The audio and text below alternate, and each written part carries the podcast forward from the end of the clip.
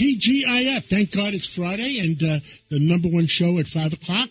Following the number one show on, on Fox Business uh, uh, with Larry Kudlow and the number one show on WABC on Saturday mornings between 10 and 1 o'clock. The leading economist for our country, Larry Kudlow. Larry, what the heck is going on? Thank you, John. Thank you, John. Well, it's kind of open ended. Uh, I don't know where to start. So on the economy, we could start there. Well, let's start. Yes. With, let's start with Larry. Let's at Sid Rosenberg, Andrew Giuliani, Judge Weinberg, and John. Let's start with the stock market. It's been so volatile and had a couple of really brutal, I mean brutal days, as you know, earlier in the week. Now we were up yesterday a decent amount here. Market's over 33,000 at this point. The stock market, you told me on my morning show a couple of days ago, get in, get in, play. Now, what are your thoughts right now on the volatility of the stock market?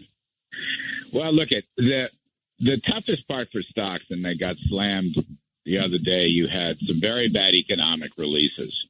So, as somebody who would prefer to see a soft landing, retail sales fell, industrial production fell, manufacturing fell, housing fell. Today, the numbers on existing home sales is not good. We're ending the year on a very poor note, Sid. So I, I'm worried right now maybe more than I was a week ago.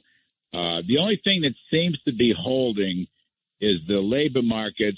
The unemployment claims remain low, so that's good. America is still working, but almost every other number that came in looked really, really bad, and it bodes well for the January stuff.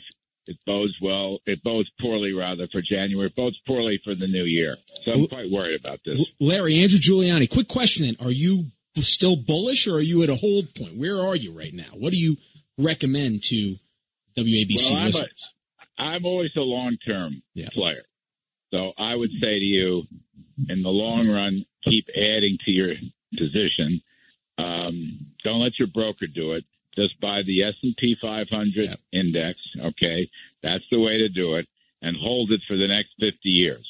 All right, and, and, and you dropped Vornado off yes. the S and P 500 today. Wow. Our old building.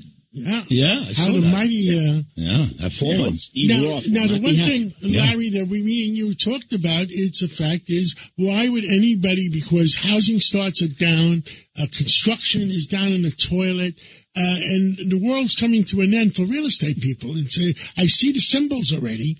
Uh, and uh, who would sell his house that he's paying 3% interest on? to buy another house to pay six or seven percent. Right.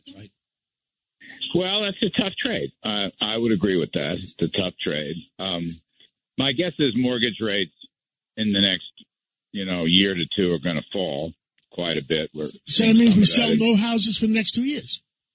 Basically. Well, I don't know. I don't know about. I don't know about that. I mean, I, I, I wouldn't go quite that far. I, I'm not that. I'm, exp- I'm, I'm, I'm, I'm uh, exaggerating. Yeah, yeah this is not the end of the world. I'm just saying you've got a bunch of bad numbers. Uh, the fourth quarter ending last December looked like it might be quite decent, but you got downward revisions for all these numbers in November, yep. and then bad numbers in December. Uh, Sid, when I talked to you, I don't know when it was, Monday or Tuesday, yep. you know, we didn't have those numbers. So that if you, if you go by the data, the data doesn't look good. I don't think it's the end of the world, by the way. I'm just saying, look, uh, we may have a recession. I still think it's a 50 50 proposition. Um, the Federal Reserve is going to hike rates one more time, be my guess. They're going to hike rates a quarter. That seems to be the message. I agree with that. And um, we will, we will look here. Here, let me give you something good. Okay, Joe Biden caved in today to Kevin McCarthy. Like Joe Biden has been saying, I'm not going to talk to the House Republicans. I'm not going to discuss any debt ceiling deals that would include spending cuts. Okay. And it's funny because at the top of my show, I said, Biden will not be able to maintain that position for another week. I was wrong. He unfolded this afternoon. For a day. Wow, that was quick. That was great. And you had to do it. You're right. By the way, I recommend uh, just bet the Giants. Take these seven and a half against the Eagles tomorrow night and bet your whole stock portfolio on that. Uh, we have a disclaimer guys? Disclaimer. But on a serious the note, point I was trying to, the Yeah. point I was trying to make is, is, is a simple point that what we need here to improve the outlook for growth and prosperity, we need less spending. Yep. We need lower taxing. We need less regulating. We need to stop punishing success. We should reward success. All this woke socialism from the Bidens, I think you're going to see the House Republicans come after them, and they are right to do so. There'll be no debt defaults.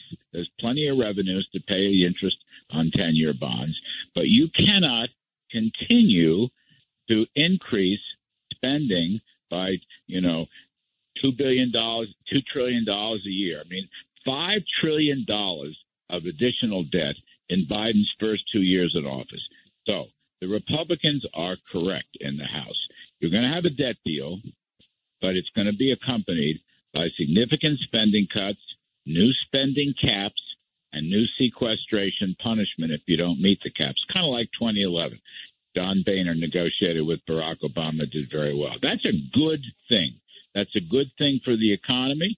It's a good thing for lower inflation, and it's a good thing for future economic growth down the road. So, Larry, I, yeah, our I friend- kill yourself. Our, our friend Lally is in uh, in Davos. I understand three significant things happened. Russia didn't show up. The United States didn't show up, and China didn't show up. And they don't know if they should uh, uh, panic or wind their watch. And and I understand uh, the CEO of Pfizer has been cornered, and he kept his mouth shut. What do you hear from Davos? what I heard from Davos is the U.S. did show up. That a climate zealot named John Kerry. Oh, John Kerry Yeah, showed up. but Right. nobody, uh, no, no, Gore. the president Gore, Gore showed up. At the top of his lungs, money, money, money, money. Said it nine times. He wants president to did spend all this money. The guy's crazed. He's wrong about climate change. We should have a balanced approach to climate change. We should produce more oil and gas. Listen, Biden said this week. I mean, he, this is the pièce de resistance.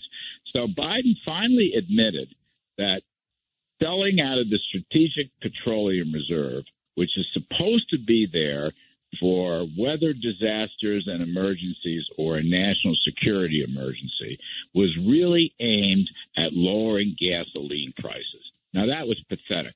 And that, by the way, violates the law that set up SPRO in the first place. One last So thing before we take a break. That they are on the climate. Larry, one last thing before we take the break, and I want you to have a great weekend. and I'll be listening tomorrow between 10 and 1. Is India is buying 33 times more oil uh, from Russia than they did a year ago. Yeah, hey, I, I'm sure you're right. I hate to hear it. China is buying it too. All they're doing is keeping Vladimir Putin financing his war in business. That's a tragedy. Have a great evening, Larry Kudlow. I'll be listening to you over the weekend. Thank you. Great Larry Cup. Let's take a break now, and we're going to go to Lou Dobbs.